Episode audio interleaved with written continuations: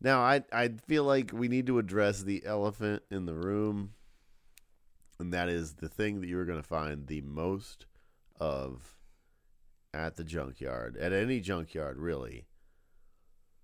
And that is uh, remaindered copies of O.J. Simpson's "If I Did It." Which, to be fair, is a wonderfully written book. And even though it bears the name Orenthal J. Simpson on the cover, that thing had to have been ghost written. I think he probably got Alex Haley in on there. Uh, I actually, you know, I heard that it was um, he got Harper Lee on it.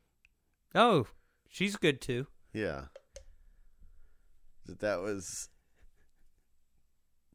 that that was uh, a, that was the first draft of Ghost Set a Watchman.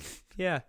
So uh, if he did it, it, he he probably didn't. He was just uh, out busting up a chifforobe.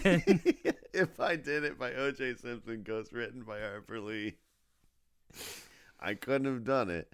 I was out busting up an old chifforobe.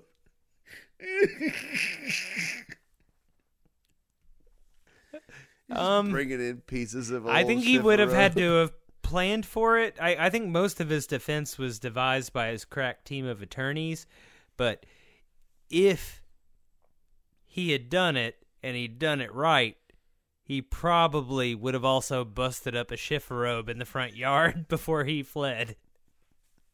Just bringing in pieces of old chifforobe, like, ladies and gentlemen of the jury, here we see the old chifforobe.